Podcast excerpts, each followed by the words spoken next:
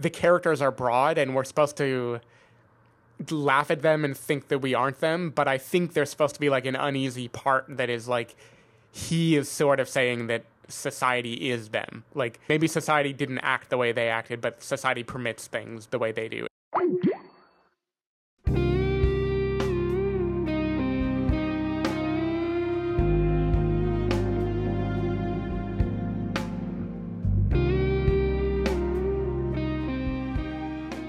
Hello, everybody, and welcome to the Spoiler Warning Podcast. This is review number 510 with a review of BlacKkKlansman. I'm Christopher Schnese. And I'm Stephen Miller. And if you're joining us for the first time, the Spoiler Warning Podcast is a weekly film review program. Each week on the show, we're going to dive in, debate, discuss, and argue over the latest film releases coming to a theater near you. This week, we're talking about the latest film from Spike Lee, and mm-hmm. I think we're just going to probably just dive right in. What do you say we do that, Stephen? Let's do it. All right, so we're going to take a listen to the trailer for BlacKkKlansman and then come back and give you that review. There's never been a black cop in this city. We think you might be the man to open things up around here.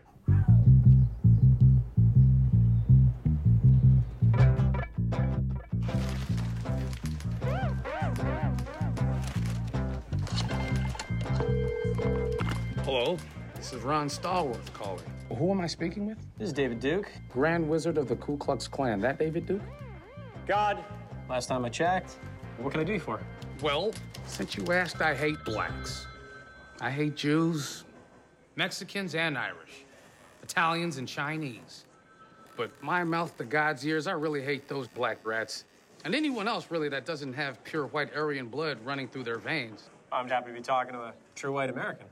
God bless white America.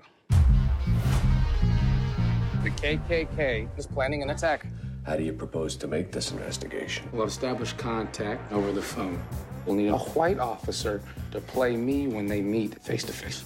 You for the white race, Ron? Oh, hell yeah. So there becomes a combined Ron Stallworth. Can you do that? With the right white man, we can do anything.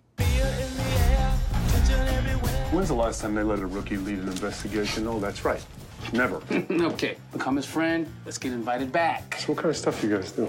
Cross burnings, marches. This is fixing to be a big year for us. You ask too many questions. You undercover or something? We must unite and organize to fight racism. Are you down for the liberation of black people? Power to the people. All power to all the people. All power to all the people. That's right, sister. For you, it's a crusade. For me, it's a job. You're Jewish. That hatred, doesn't that piss you off? You're taking this Jew lie detector test. Why are you acting like you ain't got skin in the game? I'm telling you, the wars are coming. White power! Black power! Knights of the Ku Klux Klan. That's us. Stallworth Brothers. We're on a roll, baby. America first. America first. America first. If I would have known this was a Klan meeting, I wouldn't have taken this mother. All right, so that was the trailer for BlacKkKlansman. Uh, essentially, is the story of this young man who is the first uh, black police officer in the Colorado Springs Police Department. And uh, one day he decides to pick up the phone and answer like a little ad in the newspaper for the local chapter of the Ku Klux Klan. And he sort of uh, takes on this persona of somebody, and he and other people at the police department work together to try to infiltrate the uh, Colorado Springs chapter of the Ku Klux Klan. Stephen Miller, um, you have seen this film a while ago. Uh, mm-hmm. Uh, you got a refresher last night as we went to go see it. Um, yeah, why don't you start us off and let us know what you thought of this film?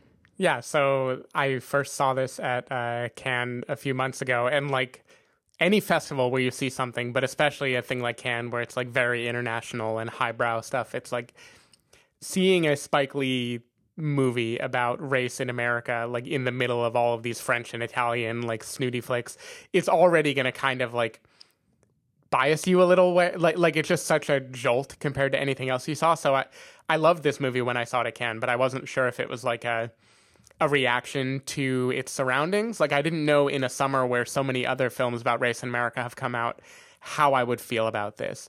And I'm happy to report that I still think this is like an incredible movie, uh, which is very, very different the second time around.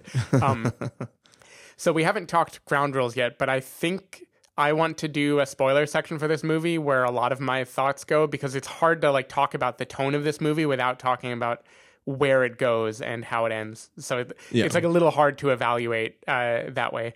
But I just think this is this is a very uh, provocative movie. Uh, it, I was reminded a little bit when I saw it of like Tarantino and the way Tarantino will show you people saying like terrible dialogue, and he'll kind of like lull you into laughing or kind of supporting a thing only to make you feel like complicit in supporting it later. Like it, it's meant to make the audience feel uncomfortable and Yeah. unpleasant. And I feel like Spike Lee really, really nails that here, where for a lot of the runtime of this movie, it is playing as a kind of straightforward, almost too good to be true, like buddy cop period piece of how a man took down the KKK. And it's very pranky, like it's very satirical in the, the KKK operate in a way that, like, Bill Hicks had a joke that, like, have you ever noticed how creationists always look unevolved? um, and and this this reminded me of that where it's like the people who are chanting white pride white pride are like the dumbest fucking people in the world in this movie It- it's like a a completely incompetent group of KKK members being infiltrated by an organization of like very confident detectives. Um, John David Washington, Denzel's son, who plays Ron in this movie, he's like always one or two steps ahead of everyone. He's like preternaturally clever. He's smart. Um, the people in his orbit are all kind of there are bad cops in the organization, but it's only a handful of them. Like for the most part, like the cops are relatively good in this movie. The KKK are relatively dumb in this movie, and it's kind of unpacking this satire that feels a lot like what the trailers for Sorry to Bother You seemed like, which was going to be a satire of a black man doing the white voice and integrating with this kind of terrible society. And like I think even as a period movie, it it has a lot to recommend it. It kind of has that like pata- pizzazz, like that that kind of dazzle that Spike Lee has, where everything feels a little bit shimmering, and there's the kind of long indulgent takes of like people dancing or people listening to uh, the rally where Brother Kwame is speaking, or listening to uh, Harry Belafonte's character tell them about like the birth of a nation and the civil rights movement. And there, like, there's long parts of this movie that are very like didactic and meant to be like, this is what the 70s were like. Here, let me educate all you new audience members who are watching this to what the struggle was. Yeah. And then it also plays as like a very funny sometimes movie. And I feel weird calling it funny because it's like the subject matter isn't funny, but it is for sure played in very st- slapstick ways from moment to moment. Like yeah, it's it's hundred percent meant to. yeah, and Um, it, and I think it's such an interesting combination where it is it is trying to be funny on the surface and then pack a deep fucking punch. And it's hard to talk about without talking about how the movie goes, but I think it's just like provocative is the best way I can say it. I feel like Spike Lee really wants the audience to like feel one way and then feel like the deeper discomfort at the root of it. And I just I love the way this movie lands. I think it's just very audacious.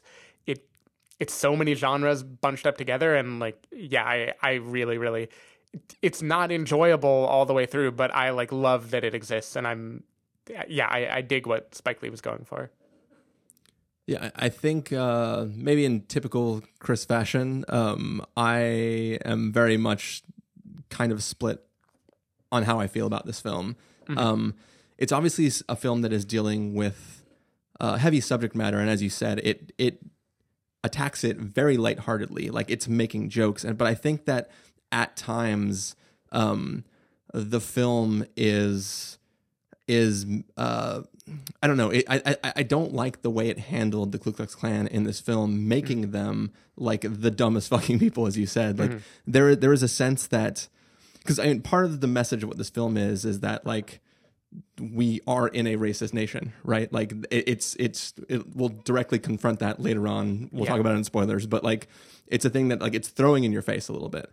And I think by portraying this chapter of the Ku Klux Klan as wildly incompetent, not really, but like most of them aren't militaristic in any sense. They're just bumbling idiots who are like, they don't even really know why they're racist. They're just like, yeah, yeah, racist stuff. And, and like, I think that it slightly undercuts the message a little bit. Um, if I can, like, in, in, in a recent episode, I made a joke about how, like, you know, in a film about gentrification, at least we in this room aren't as bad as the people. Lis- listeners were quick to point out that we are. So. Yeah, yeah. So, so I, I, I, I took some flack for that statement, um, rightfully so. Uh, but I think that this film goes out of its way to paint the Ku Klux Klan as the other, Mhm. as something that nobody watching this film is going to identify with. And I think that in a film that's trying to deal with where we are as a country and how we treat these subject matters, to put the the villains of this piece so far away from anything you could ever feel a connection to at all, it kind of allows you to separate and be like, well, whew, I'm I'm I'm not that right. Like, and, and, and it, it's just it's a weird way to handle this story, especially with the gut punch it is trying to throw over the course of the entire film. It just it felt I didn't understand why that was uh, the wh- why that uh, that route was taken. Like especially so I mean so most of the Ku Klux Klan members are complete morons.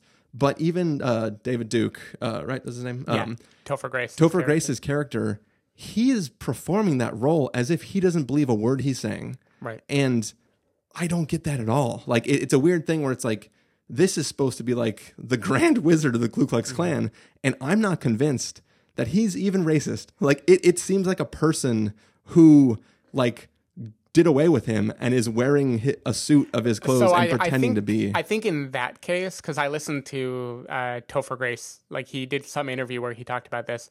I think in that case, that was the David Duke style, where he was like trying to gain power and seem completely respectable and normal, and like that weird kind of uncanny valley of like, do you even believe the hate that you're saying? Like, what are you right now?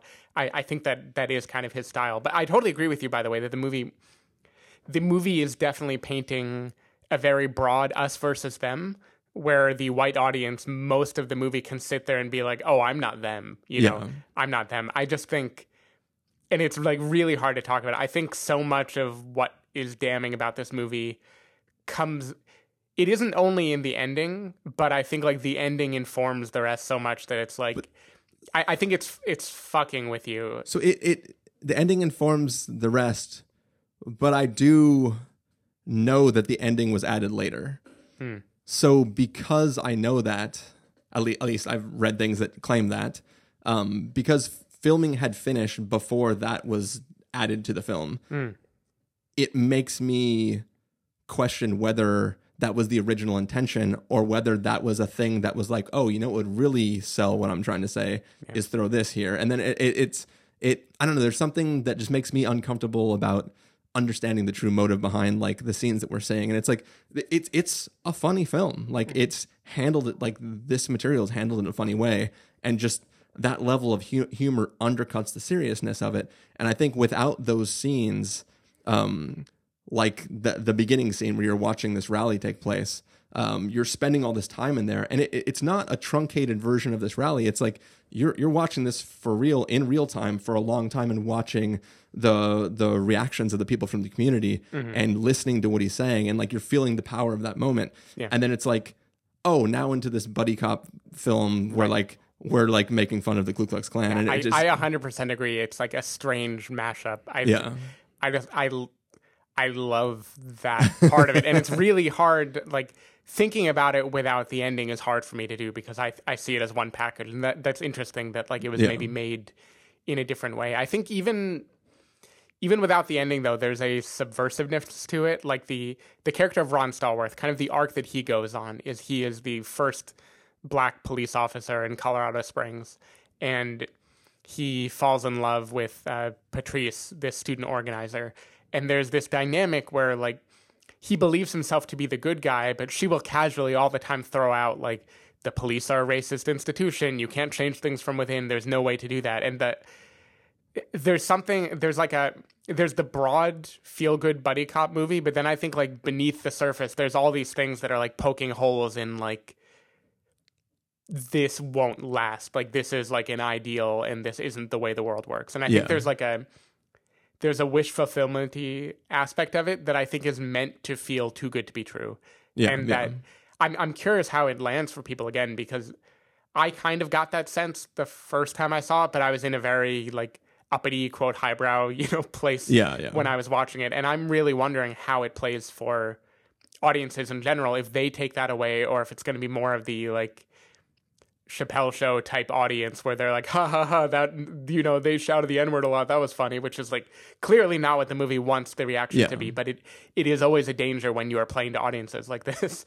Um, yeah, yeah, I just think it's like very, it's like a like finger in your eye. Like it's, it, it, I, I just think it's like trying to get at you in a weird way. It's like, like the the scenes of Ron Stallworth speaking as a KKK person, and the scenes where we see like uh, Adam Driver's character Flip infiltrating the KKK, and they're all just like sharing the most like vile language for a long time, and it's it's played comically sort of but you also don't want to laugh like the audience isn't howling either it's this that's why i say tarantino it's like this weird uncomfortable place where you're like i don't know what to be right now Well, okay, so man, I hate all these comparisons I'm going to do, but like in so uh, you and I both watched some movie where Daniel Radcliffe played a guy, a, a journalist trying to infiltrate, uh, basically a neo-Nazi group. Yeah. Um, that was not a good film by any stretch of the means. Uh, but uh, in that film, the Nazis were scary. Like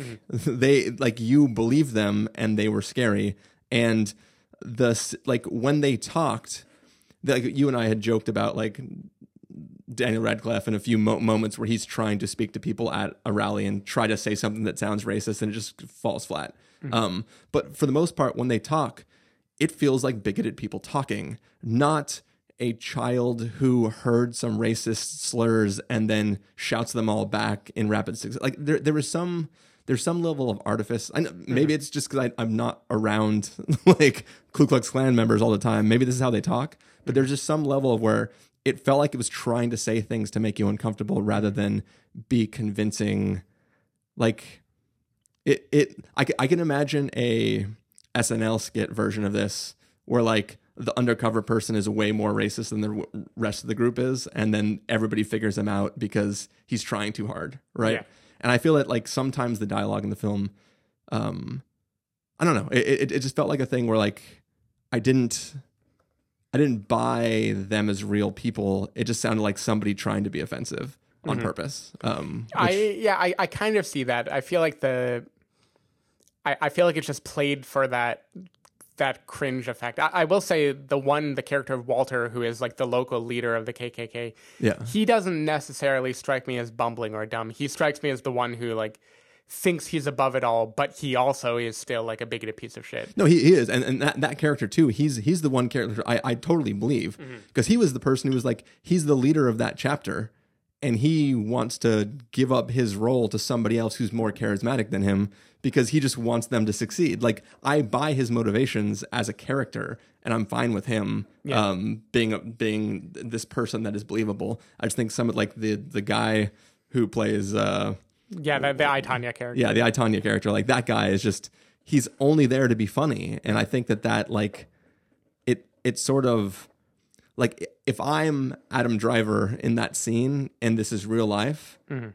I don't think these guys are a threat to anybody because they're just a bunch of bumbling idiots, and I and I guess I wanted them to be more scary rather than like babying us to make us feel like they're not not a threat to anybody and then trying to subvert that later like Right. I, I wanted to like be scared of them earlier on in a way that i don't get Yeah, I I. I definitely understand that. I think the, I think there's always here, even before the ending, it's hard not to watch this with some implicit like looking for parallels to today, right? Yeah, like yeah. Oh, yeah, I mean, characters talk about you know America first, like.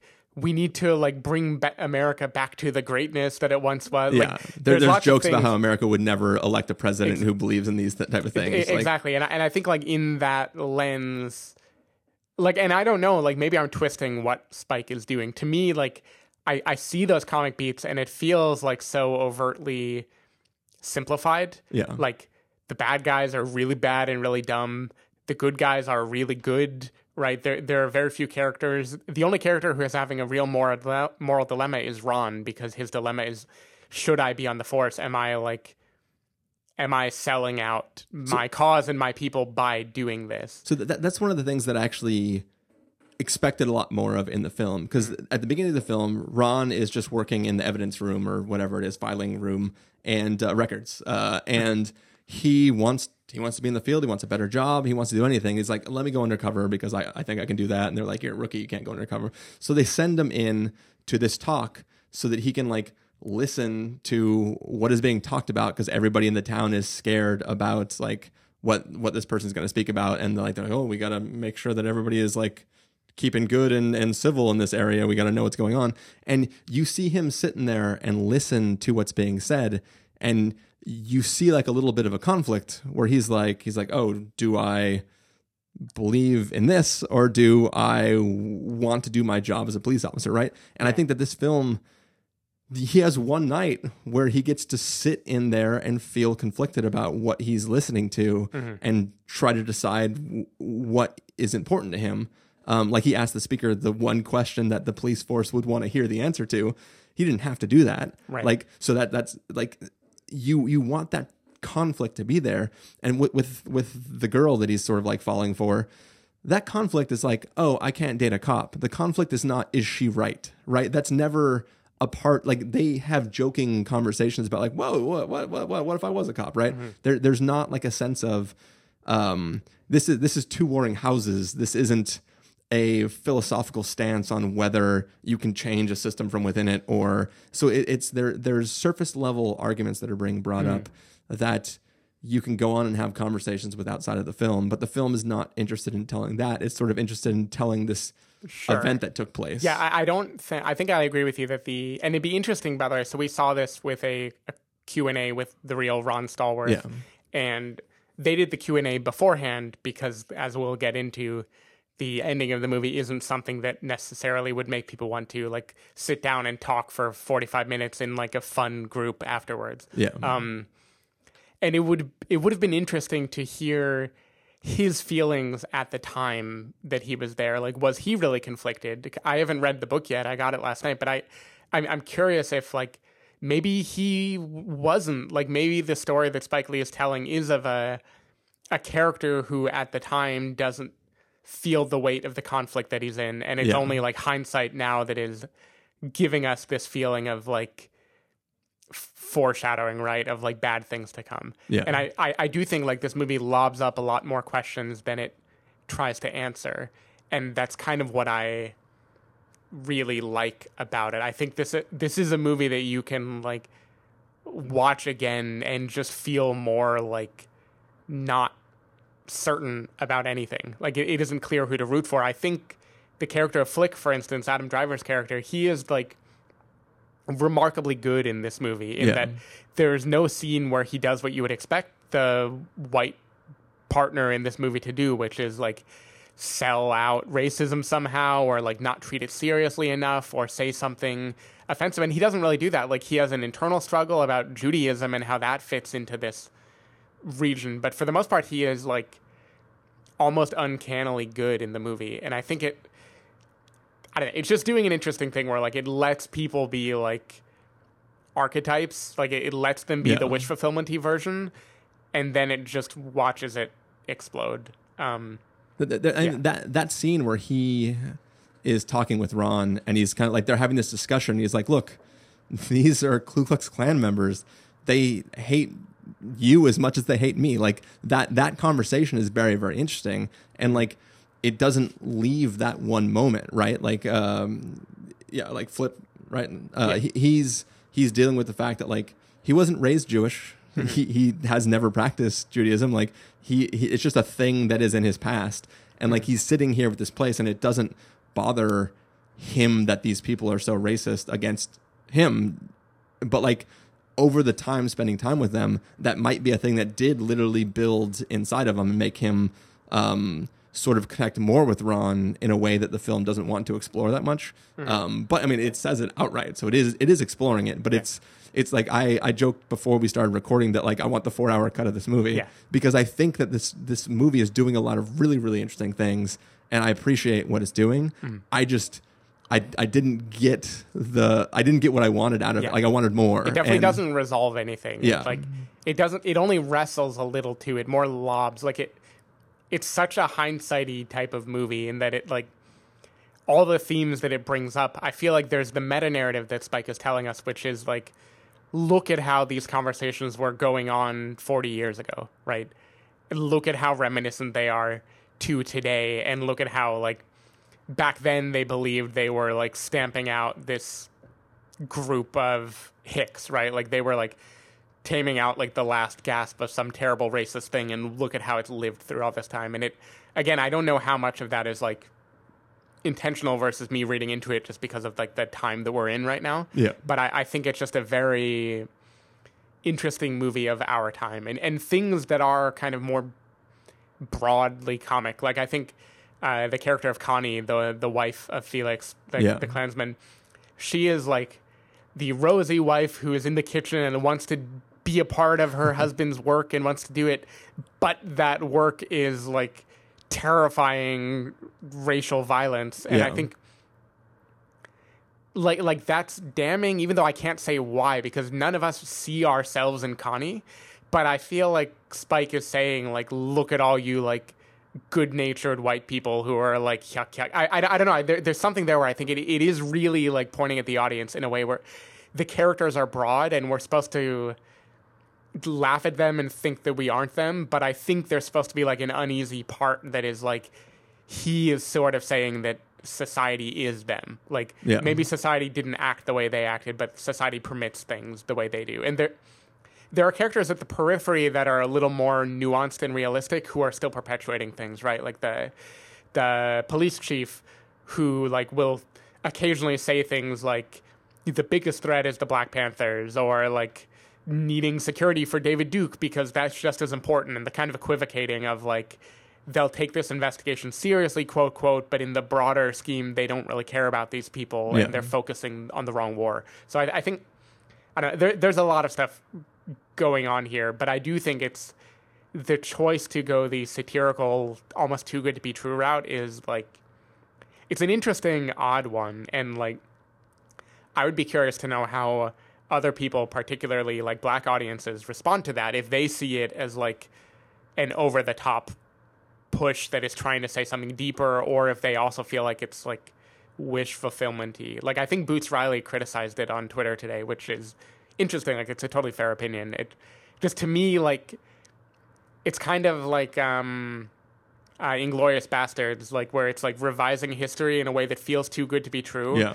But the f- the fact of the like easiness and the giddiness of it, like, is like saying something else about your violent tendencies. And I feel like this movie is kind of doing that about our like desire to sweep racism under the rug. I think it, I don't know, it, it like lingers for a long time. Yeah. Yeah, I, I definitely had that feeling about the wish fulfillment type of thing too. Like I, I, I wondered myself whether the phone call that happens at the end of this film happened in real life, Mhm. or if that is just for the film audience to. I, I have to imagine it didn't. I want to think like the last 20 minutes of this movie are mostly like a way tidier bow than real life gave Yeah, the yeah. character. yeah, it's it feels like a like a Florida Project ending where it's like, okay, you watch this whole movie, and now we're gonna do we're gonna wrap everything up for you for a few moments just to make you feel happy about this situation.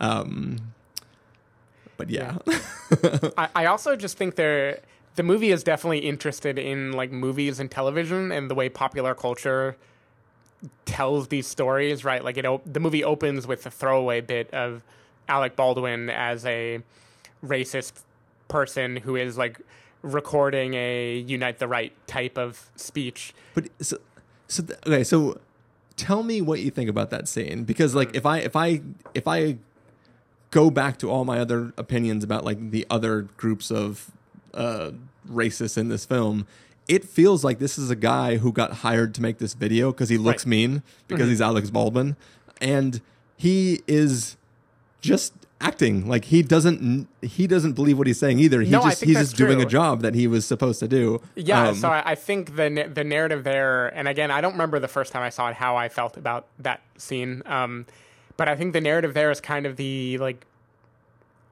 the idea that like racism can be performed to like appease the masses. Like the idea of like a political demagogue or whatever that is saying all this grandstanding stuff and he either doesn't he it isn't that he doesn't believe it he just doesn't care like he's using it as a weapon Yeah. right and he's like bumbling and it's like it's intercutting like the grand like the glory of america and white america with like him fumbling words and not yeah, like asking for the next shit. line and trying to figure out like what what would I say Me- meter? Or- uh. yeah and, and i think like if, if you frame the movie in that way this is kind of a lot about like the different myths that people have about america right? Like he is giving the myth of like the civil war and how it was a tragedy but we're you know gonna rise up and unite. And there's a big portion of the movie that is talking about birth of a nation and like the two different factions watching that movie which was just completely heightened propaganda about how history was where it had cartoonishly evil black people and cartoonishly good white people who were like noble and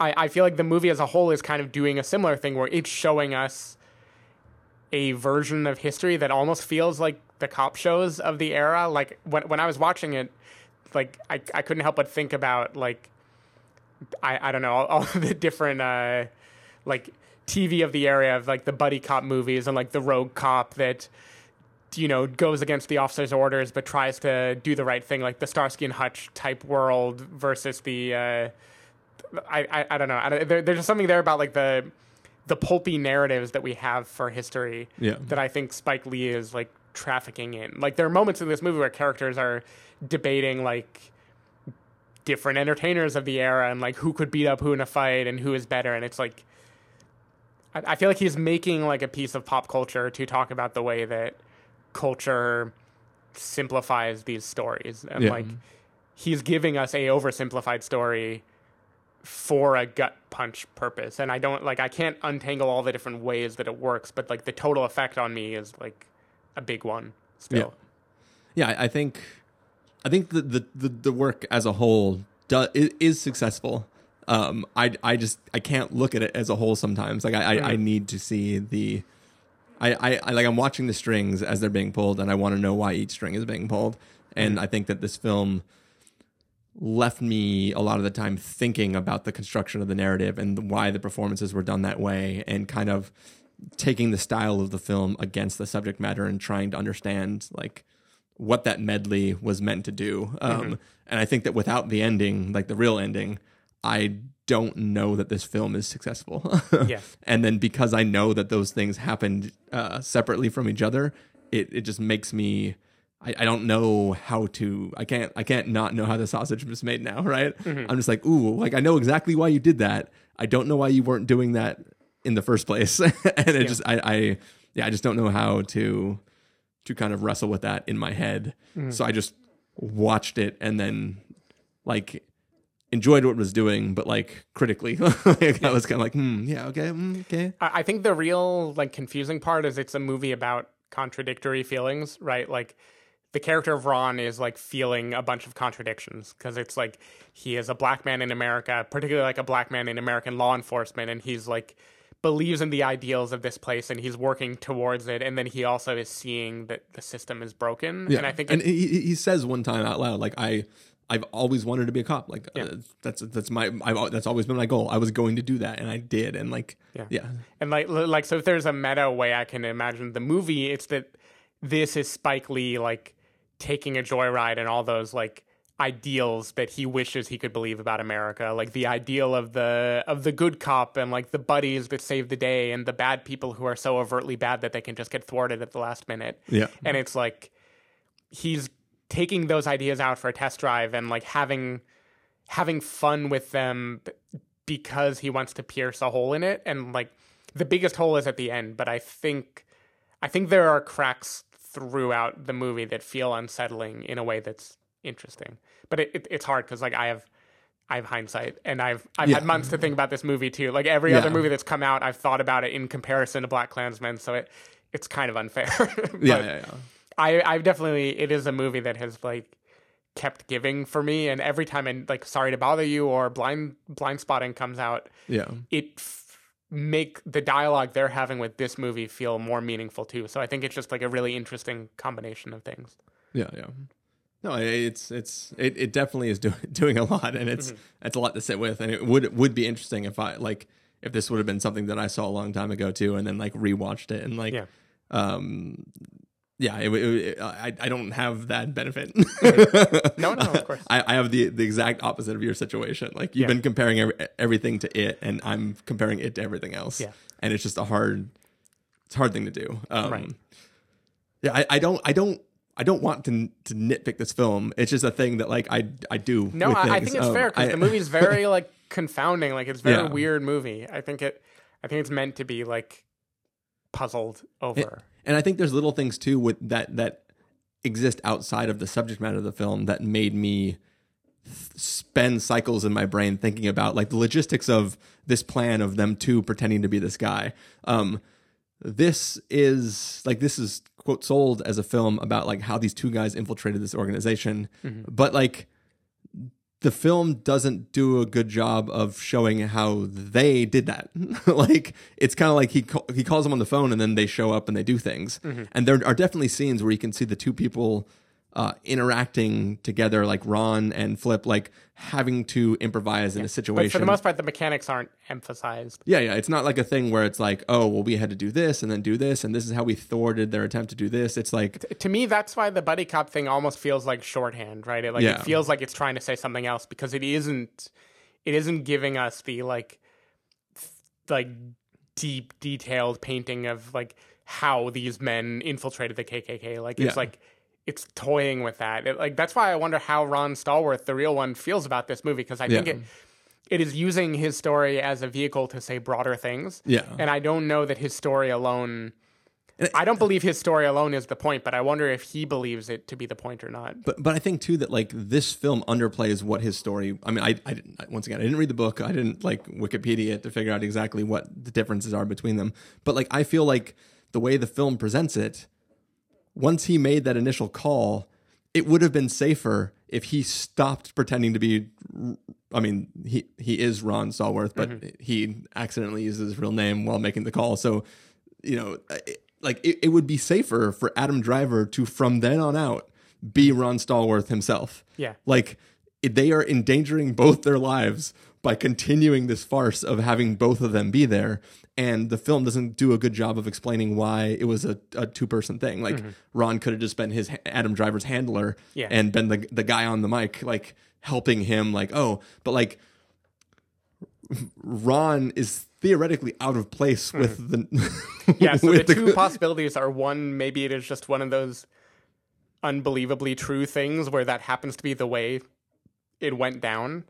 And so they like have to do justice to it. Or another one is just that Spike Lee really wants us to get that like cognitive dissonance of hearing the real Ron say all of these Yeah. vile things, right? Like they're I, I don't know which it is, but that's why I'm curious to read the book too. and and, and, and it might be a thing where uh, Ron happened to get David Duke on the phone, and then he worked up a friendship there. And in the meantime, uh, Flip was going into the local chapter. It, it, it might have been one of those things where like they were both sort of juicing two different like sides of the the organization. I don't know, um, but it definitely makes me like I, I I want like the.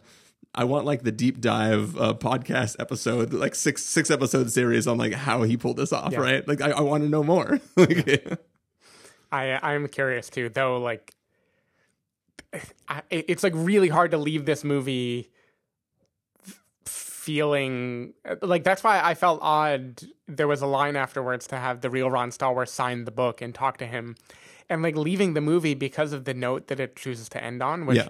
I think is like a, a brilliant directorial decision. I'm not I'm not docking it at all, but yeah, the note that it ends on, it like it isn't the note where I want to know more. It's the note where I'm just like, like I can't tell if this movie is like deeply cynical or hopeful or just angry, and it doesn't know which it wants to be. Like it, just leaves I- you in such an interesting place. it definitely doesn't feel hopeful no, me. it's not hopeful. Yeah. um, I Like- guess you're like just trying ma- to round out the options. Yeah, it, like it makes the movie ends on like upbeat credits after everything it's shown, and that feels like very bitterly happy. You know, like it, it feels like a an angry sentiment, but it it just puts you in such a conflicted headspace. Like I, I love that it does it, but uh, we'll talk about it in spoilers. But I, yeah, I I don't know what I want at the end of this movie. Basically, yeah. I mean, yeah, I, I definitely wanted to go home talk about it briefly and then go to sleep. Yeah. uh, yeah. But anyways, um, should we get to verdicts for this film Sure. and then go on to all the spoiler talk afterwards? Yeah. Um, all right. So we are gonna get to verdicts right now. Stephen Miller, if you were gonna give us a must see, recommend with a caveat, wait for rental, pass with a caveat, or a must avoid, what would you give it? uh, must see. I I love this movie. I think if if we are like discussing all the films of the last few months that have like looked at race in America, this is probably my favorite. It isn't it isn't as like directly edgy as Sorry to Bother You, and it isn't as vulnerable or emotional as Blindspotting. But I think it it's just doing such an interesting thing, and it's like Spike Lee is such a like particular filmmaker, and he's really like using all of his powers here. And I just think it it it's a big like I, I called it uh, like ten pounds of C four thrown into America. Like it feels like a thing that is just meant to explode to audiences, and I Yeah. I'm very interested in seeing the conversations that happen from it and. I, I just think it's a bold choice. Like it, it isn't the Get Out of this year either. I don't think it's going to be beloved in the way that Get Out was beloved. I think it it is way too um of a pro too much of a protest for that. It's like it's just such an interesting movie. I I really respect what he's doing. Yeah, I um I I- I think it is also a must see. Um, it's not as high up there um in this subject matter than the, the films that we've seen in the last several weeks. Um, it it doesn't. I don't. I don't think it executes what it's doing perfectly enough for me to put it above, uh, like Blindspotting, for instance. Um, but it's it's a film that you should see. Yeah. Um, I think it's worth the watch. I think the the whole package is worth that experience alone. Um, and it definitely will give you conflicting feelings. Yeah. um, and I, I think that uh, yeah, it's it's doesn't do everything perfectly, but it does exactly what it needs to do for what it's trying to do, as far as I can tell. Um, and I think that it's yeah, it's still. I, I've spent this whole episode complaining about it, um, but that's the thing that I do, um, and I think that uh, it, it's go out and see it. don't don't let my like spending uh, forty five minutes uh, complaining about the film be a deterrent from it. But Yeah. Cool. Um, so we are going to close out the episode now. Uh, if you haven't seen the film, go ahead and uh, we'll say goodbye to you now. Uh, for everyone else who has already seen it, um, we are going to, you know, finish off. Music will fade up when the music fades out. We'll be in spoilers and we'll kind of talk about this ending that we've been hinting at and sort of just pointing towards, um, and kind of talk about uh, that. um, so for everybody who won't be joining us, Stephen Miller. People want to find you throughout the week. Where can they do that? Uh, they can go to twitter.com slash sdavidmiller or sdavidmiller.com where I'm hopefully going to write more about this movie and some of the other movies of the last like month or two that I haven't had time to do. Uh, I did reread my can review from this and I feel pretty good about it actually. Like given how sleep deprived I was, I I kind of I stand by some of those feelings, so would encourage people to check that out if they're curious. Cool. People can find me at ChristopherInRealLife.com or Twitter.com slash ChristopherIRL. You can find the podcast over at TheSpoilerWarning.com where you can get a bunch of the back episodes of the show. If you want to subscribe to the show, you can do so in Overcast, Stitcher, Apple Podcasts, or wherever podcasts are found. Um, if you want to know when the episodes go live, you can follow us at Twitter.com slash SpoilerWarning or Facebook.com slash The SpoilerWarning. If you want to get a hold of us directly, you can send an email to fans at TheSpoilerWarning.com or you can use the contact form on our site. Music for this episode will come from the soundtrack to BlacKkKlansman, so hopefully you're enjoying that. And yes, as we said, we are going to take a small little break. Music will fade up. When that music fades away, we'll be back talking spoilers for BlacKkKlansman.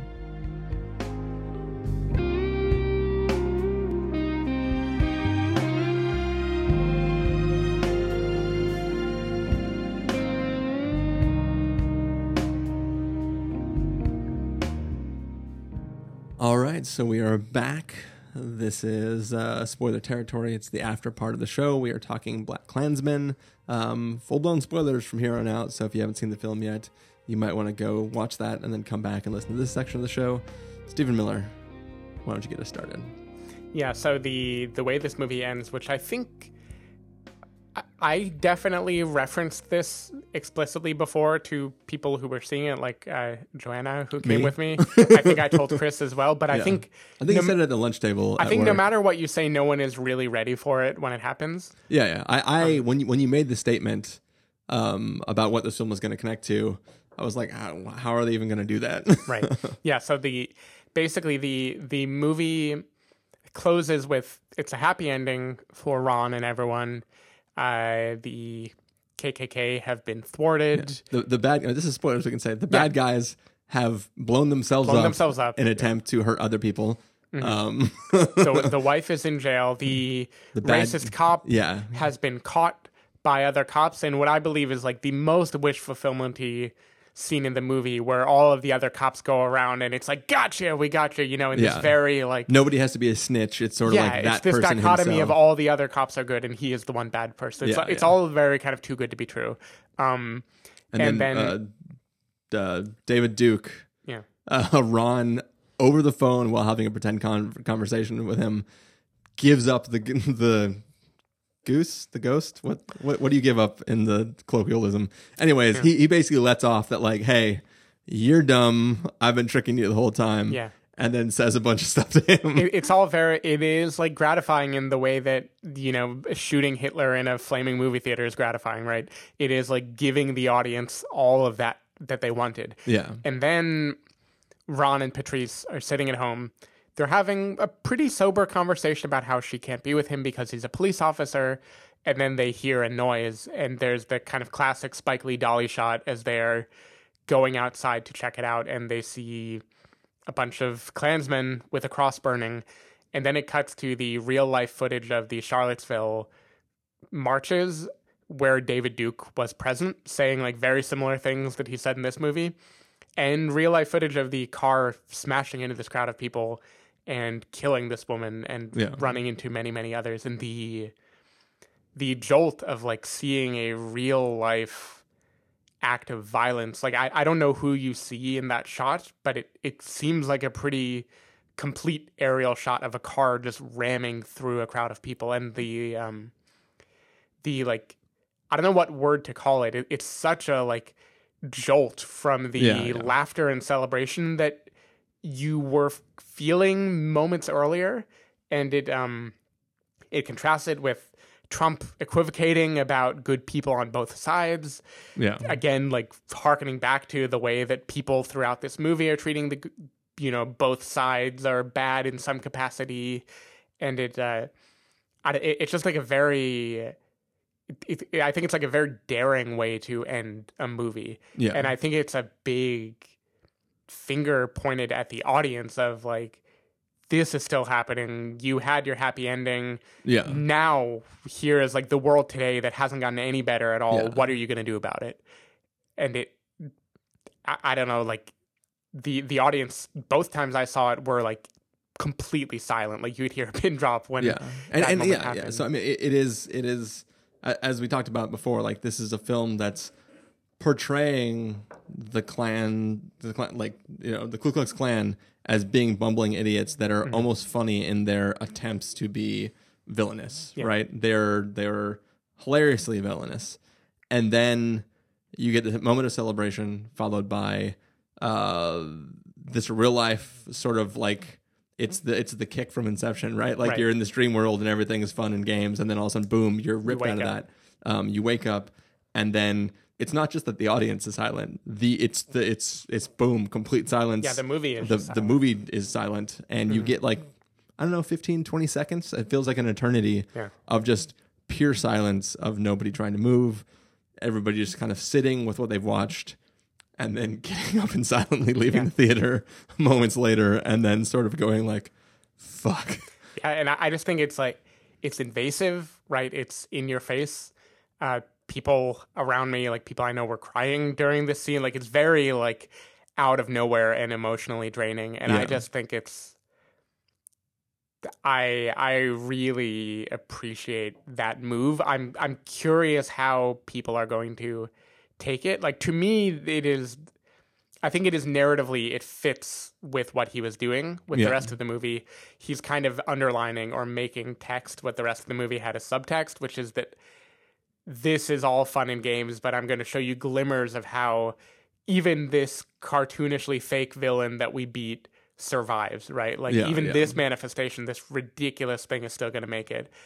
But something about the way that just like knocks the wind out of you, I think it so you're not going to get this reference because you haven't seen it yet. But I was thinking today, another thing that has been quite popular this year is uh, Nanette Hannah Gadsby's comedy special, and in it she starts off with the trappings of a comedy where she's telling kind of light, silly jokes about different things, and like she starts to dissect like what does comedy mean and what are jokes good for and what are they not good for, and it ends with her telling some stories and some truths that like showing the truth behind the joke like the real thing that happened that doesn't end in a punchline Yeah. and she says that like the thing about jokes is it's about like attention followed by a relief like you you give the audience attention so you can break it later and the breaking is funny for people because they feel like the unclenching of everything Yeah. and what she says at the end of the movie is like the end of the special is I'm done with comedy. Here's my tension. You take it. I'm not gonna relieve it for you.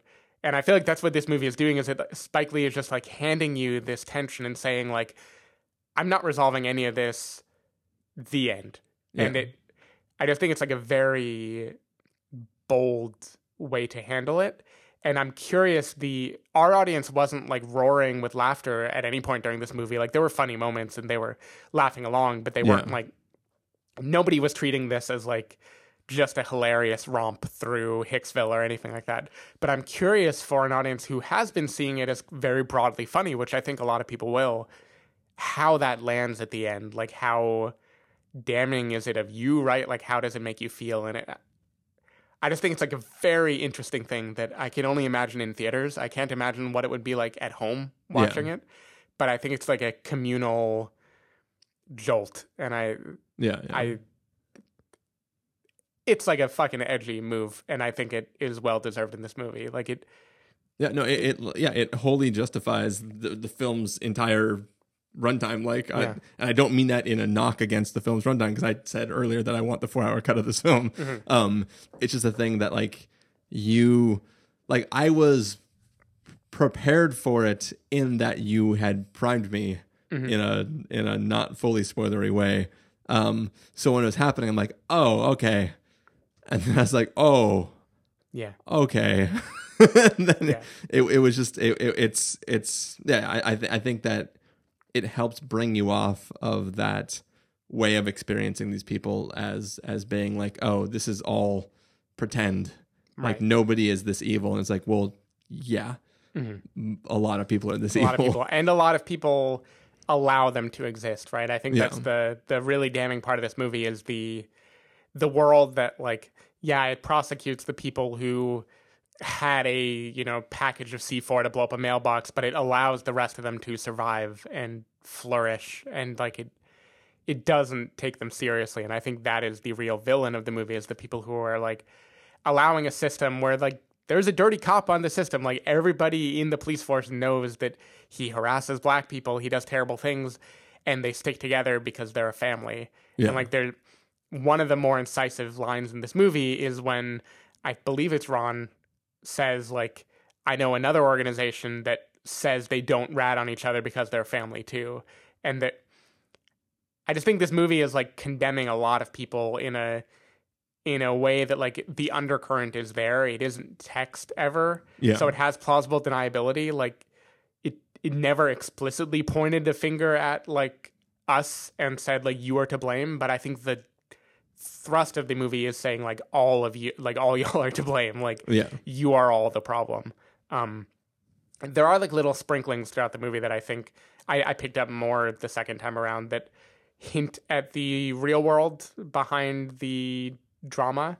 Um, like the the actor who plays the aging activist who is speaking to the uh, the Black Student Union while the David Duke thing is going on. That's uh, Harry Belafonte, who was a singer who was like an activist and an ally of Martin Luther King and stuff in the 60s and like he and Baldwin hung out and like talked with Robert Kennedy and that he was like one of those people who was in the thick of it you know a long time ago and actually saw a lot of this stuff happen Yeah. and like when Spike Lee has him go on to speak for this extended period of time while we're seeing like the cuts to audience members just looking in shock while he's telling this terrifying story of a I, I, I think it was the story of a lynching. I don't remember the exact one. I, I think it's the same story that Birth of a Nation is based on. Um, just like when Brother Kwame uh, is talking and he just like lets the camera linger on people watching. I think Yeah. like on a second viewing, there's like an anger that you kind of tap into there when you see like this is like the fourth wall breaking and this is you preaching your actual message. Yeah, yeah, yeah. Where the rest of the movie is padding it, but this is you like letting that fire come out. Um, have you seen uh, Do the Right Thing? I have not. It I would definitely suggest it as a companion piece to this movie because it I don't want to spoil it, but it is a, another movie that goes in one direction and then wildly veers in another direction and like I I just think that's like Spike Lee's strong suit is he he builds these things that like when everything falls apart you are unprepared for it. Yeah. And it that's like a, a very interesting talent that I feel like a lot of movies don't do, right? Like there are twist ending movies, but I've never seen I don't I can't think of another filmmaker who does movies that like punch you in the face at the very end the way that the way that this movie does. Yeah. And yeah, so I I don't know. I, I like that, but it ma- that makes it so hard to even talk about this as a movie because it feels like missing the point, right? To like discuss the characters or discuss the plot because it's like the point is obviously this modern day horrible thing that is continuing to happen. But Yeah. I I think he's just doing a lot of stuff, and so I I it's worth talking about all of it. Like I, I think he is making a film that is also funny and sad and edgy and you know uh, fantasy, and it the whole package is very very interesting to me. Yeah. I've said interesting too many times.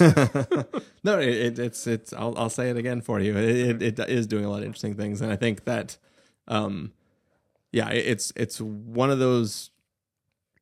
It's one of those films like it's hard to do a podcast where you're used to dissecting films and talk Yeah. about this film because you can't you can't dissect the ideas it's bringing up. You're just dissecting the construction of what you watched. Um, and yeah, I spent time doing that. but uh, but yeah, I, I think I think it's definitely an interesting ride, and I think that the complete package, um, whether that was the uh, stated goal at the beginning or it was a thing that developed throughout the filmmaking process, Mhm. is still extremely successful. Yeah. so uh, yeah, I appreciate it for for what it is and what it did. yep, cool. All right. Well, think it's time for us to get out of here. So, thank you guys for listening. We will see you next time. Bye.